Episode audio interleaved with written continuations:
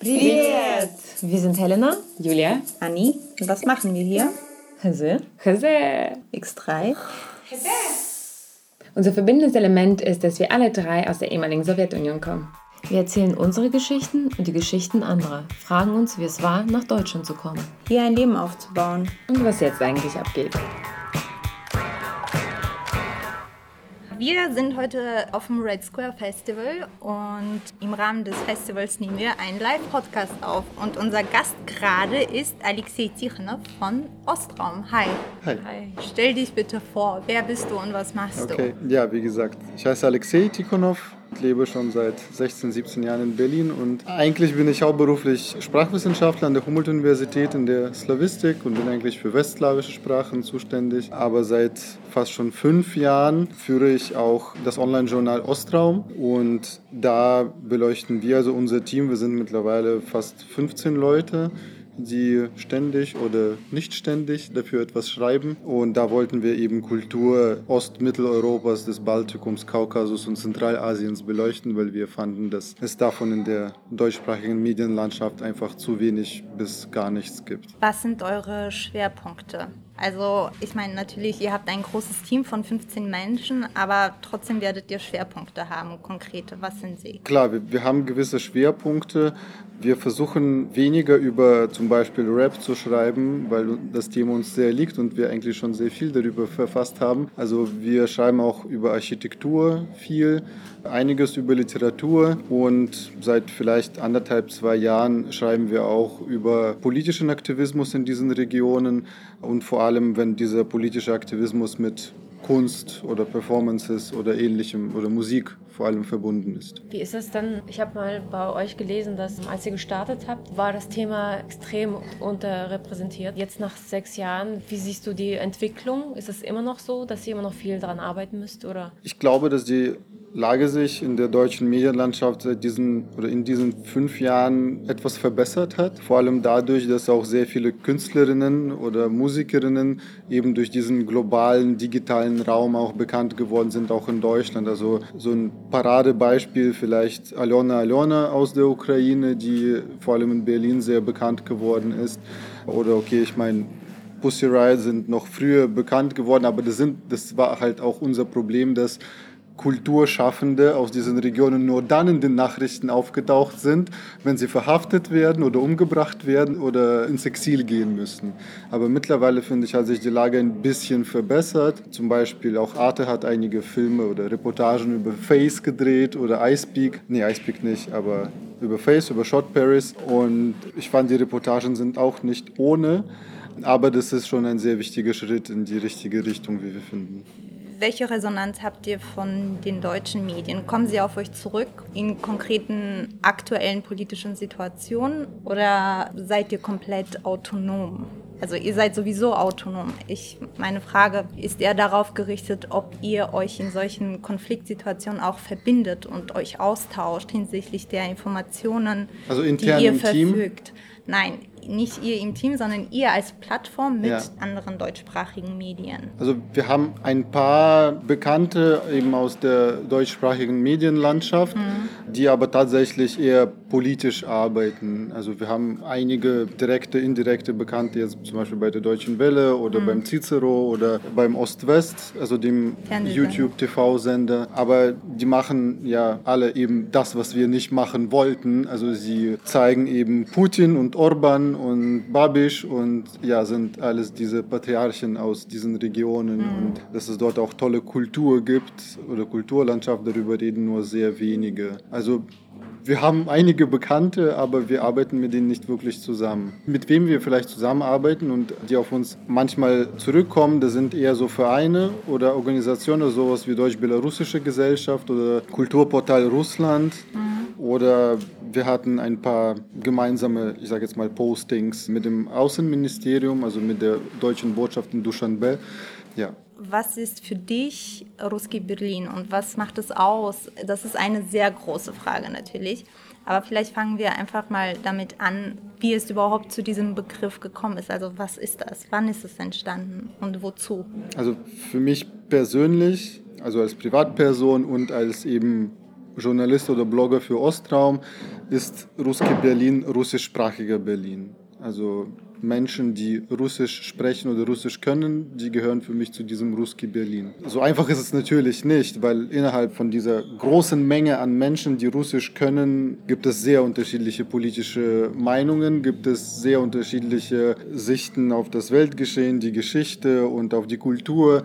Also es sind nicht mal irgendwie drei, vier, fünf oder sogar zehn irgendwie Sub-Einheiten, sage ich mal, innerhalb von diesem Ruski Berlin. Also ich glaube, so spontan können könnte ich auch gar nicht sie alle aufzählen. Wahrscheinlich weiß ich auch nicht über alle Bescheid. Und bei diesem Festival, das kam relativ spontan. Wir haben für Ostraum einige der Aktivistinnen von, von den Dekabristen e.V. interviewt.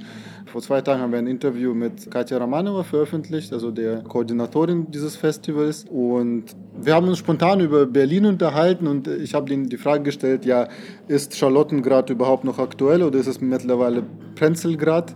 Und dann haben wir darüber diskutiert und dann haben sie mich einfach gefragt, ja, ihr beim Ostraum scheint ja schon sehr viel dazu zu machen oder zu planen. Also willst du nicht bei dem Workshop teilnehmen, eben als Vertreter vom Ostraum und eben auch als Sprachwissenschaftler, also deshalb auch meine Gebundenheit an die Sprache. Und habe ich gesagt, klar, warum nicht? Und dann kam halt noch ein zweiter Punkt. Ich habe Sergei vorgeschlagen, eine gemeinsame Publikation zu machen irgendwann. Also ich habe spontan Gedichte von Pavel Nikulin übersetzt vom Moloko Plus. Er hat 2019 ein Band, Mai heißt er, herausgebracht über das politische Geschehen in Russland. Und es hat mir so gefallen, dass ich das spontan übersetzt habe ins Deutsche. Und meinte Sergei, ja, lass uns doch eine Präsentation erstmal machen. Und dann haben Pascha und ich spontan so eine Videoinstallation über Gewalt oder politische Gewalt oder exzessive Gewalt in Russland, Belarus gemacht und das läuft morgen auch hier in irgendeinem Raum des Festivals. Genau, und das sind so die zwei Punkte, wo ich mit beteiligt bin quasi an diesem Festival und ich finde das einfach eine super Möglichkeit und bin natürlich den Organisatorinnen sehr dankbar für die Einladung und das macht hier Spaß und es ist auch total wichtig, was die machen. Was ist dein Forschungsgebiet als Sprachwissenschaftler? Ja, also natürlich ist es ja die richtige Tätigkeit zu übersetzen, wenn man Sprachwissenschaftler ist. Unter anderem. Also ich habe vor kurzem meine DIS abgeschlossen am Institut für Slawistik und Gorologie der Humboldt-Uni und bin weiterhin da am Institut tätig als wissenschaftlicher Mitarbeiter und ich beschäftige mich aber vor allem mit westslawischen Sprachen, also Tschechisch, Polnisch, Slowakisch vor allem. Und bis jetzt habe ich etwas anderes gemacht, verglichen mit Ostram oder mit dem Festival.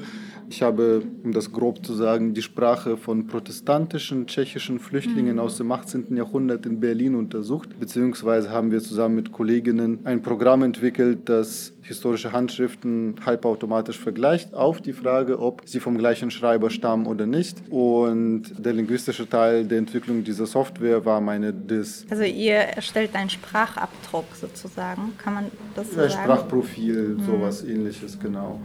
Und jetzt aber nach der DIS möchte ich und beschäftige ich mich auch mit ganz anderen Sachen, wie zum Beispiel dem slawischsprachigen Einfluss auf Deutschrap. Und das soll auch mein Postdoc-Projekt werden, wo ich sozusagen bei Ostraum erstmal ein Thema ja, vorrecherchiere und schaue, wie viel es dort überhaupt gibt und ob das tatsächlich interessant ist. Und dann, äh, wenn das auch für die Forschung was ist, dann mache ich auch in der Forschung was damit. Super cool. Vielen Dank. Fünf Minuten. Fünf Minuten haben wir noch. Sehr gut. Ich sehe nichts, es blendet mich das leicht. Ja, du darfst etwas Hast du fragen. mit Bra gesprochen? Hast du den getroffen? Nein. Also Ich habe sehr kuriose Sachen über ihn gehört, aber gut. Also ist nicht so, dass ich mich versuche, an den irgendwie ranzutasten. Ich habe zwar schon irgendwie ein paar entfernte Bekannte von ihm getroffen und kennengelernt, aber ist jetzt auch nicht so, dass die den irgendwie anrufen und sagen, hey, komm mal vorbei. Nee, also persönlich kenne ich den auf jeden Fall nicht, aber da gibt es auch ein paar andere Verknüpfungspunkte, wie dass eine Kommilitonin von mir jetzt an der Schule als Russischlehrerin arbeitet, wo der von der Schule geflogen ist. Ist der so bekannt, man Zwischenfrage? Ja, der ist sehr bekannt. Ich habe keinen Plan, wer das ist. Ich kenne immer nur seinen Namen. Ich finde Ja. den auch, ich muss ehrlich sagen, sehr, sehr klischeehaft. Ja, Auch teilweise sehr sexistisch und äh, ja klar. also zum größten Teil. Und für mich repräsentiert er, also er ist kein positives Beispiel einer postsowjetischen Gruppe. Also und deswegen streue ich mich so ein bisschen dagegen, ihn in irgendeinem Kontext überhaupt über ihn zu sprechen oder so. Ich kann diese Meinung absolut verstehen. Wir haben aber trotzdem, glaube ich schon, also wir haben zumindest ein Listicle auf Ostraum, wo es um Rapper mit in Anführungsstrichen russischem Background geht. Also das sind natürlich auch welche aus der Ukraine oder teilweise mit afghanisch-russischem Background und auch Capital Bra. Wir haben auch einen Artikel, so sieben Fakten über Capital Bra geschrieben, die jetzt nicht so bekannt sind. Wir finden es trotzdem wichtig, über den zu schreiben, weil er eben so bekannt ist mittlerweile und dass viele von denen nur ein sehr begrenztes Bild haben und eben das ausblenden, dass seine Texte sexistisch sind, dass er überhaupt nicht repräsentativ ist für irgendwie russischsprachige Menschen in Berlin oder in Deutschland und man muss es öffentlich zeigen, man muss darüber reden, dass er nicht repräsentativ ist, dass er nicht als Russe oder was auch immer oder Ukrainer bezeichnet werden kann. Er hat mittlerweile, wie auch viele in dieser Szene, in der Rap-Szene, hat er so eine vermischte Selbstverständnis und das ist auch nicht schlecht, aber man kann nicht sagen, ja, das ist dieser Russen-Rapper und deshalb finden wir wichtig, über den zu schreiben und mhm. eben auch kritisch zu sehen. Kritisch zu betrachten auf jeden Vor Fall. allem auch zum Beispiel mit diesem Lied, wo er dann 58 Mal oder so Wladimir Putin sagt, das ist auch äh, ein tolles Beispiel dafür. Prima.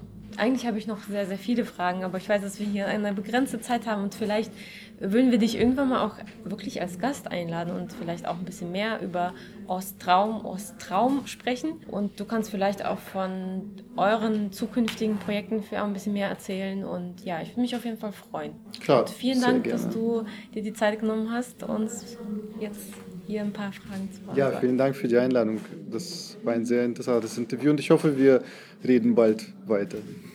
Dankeschön, dass Vielen du da Dank. warst. Danke. Bis bald. Last but not least wollen wir darauf hinweisen, dass die Idee dieses Podcasts unterstützt wird. Dafür danken wir der LMDR Nordrhein-Westfalen für ihre finanzielle Unterstützung und freuen uns riesig über die Förderung des Ministeriums für Kultur und Wissenschaft NRW.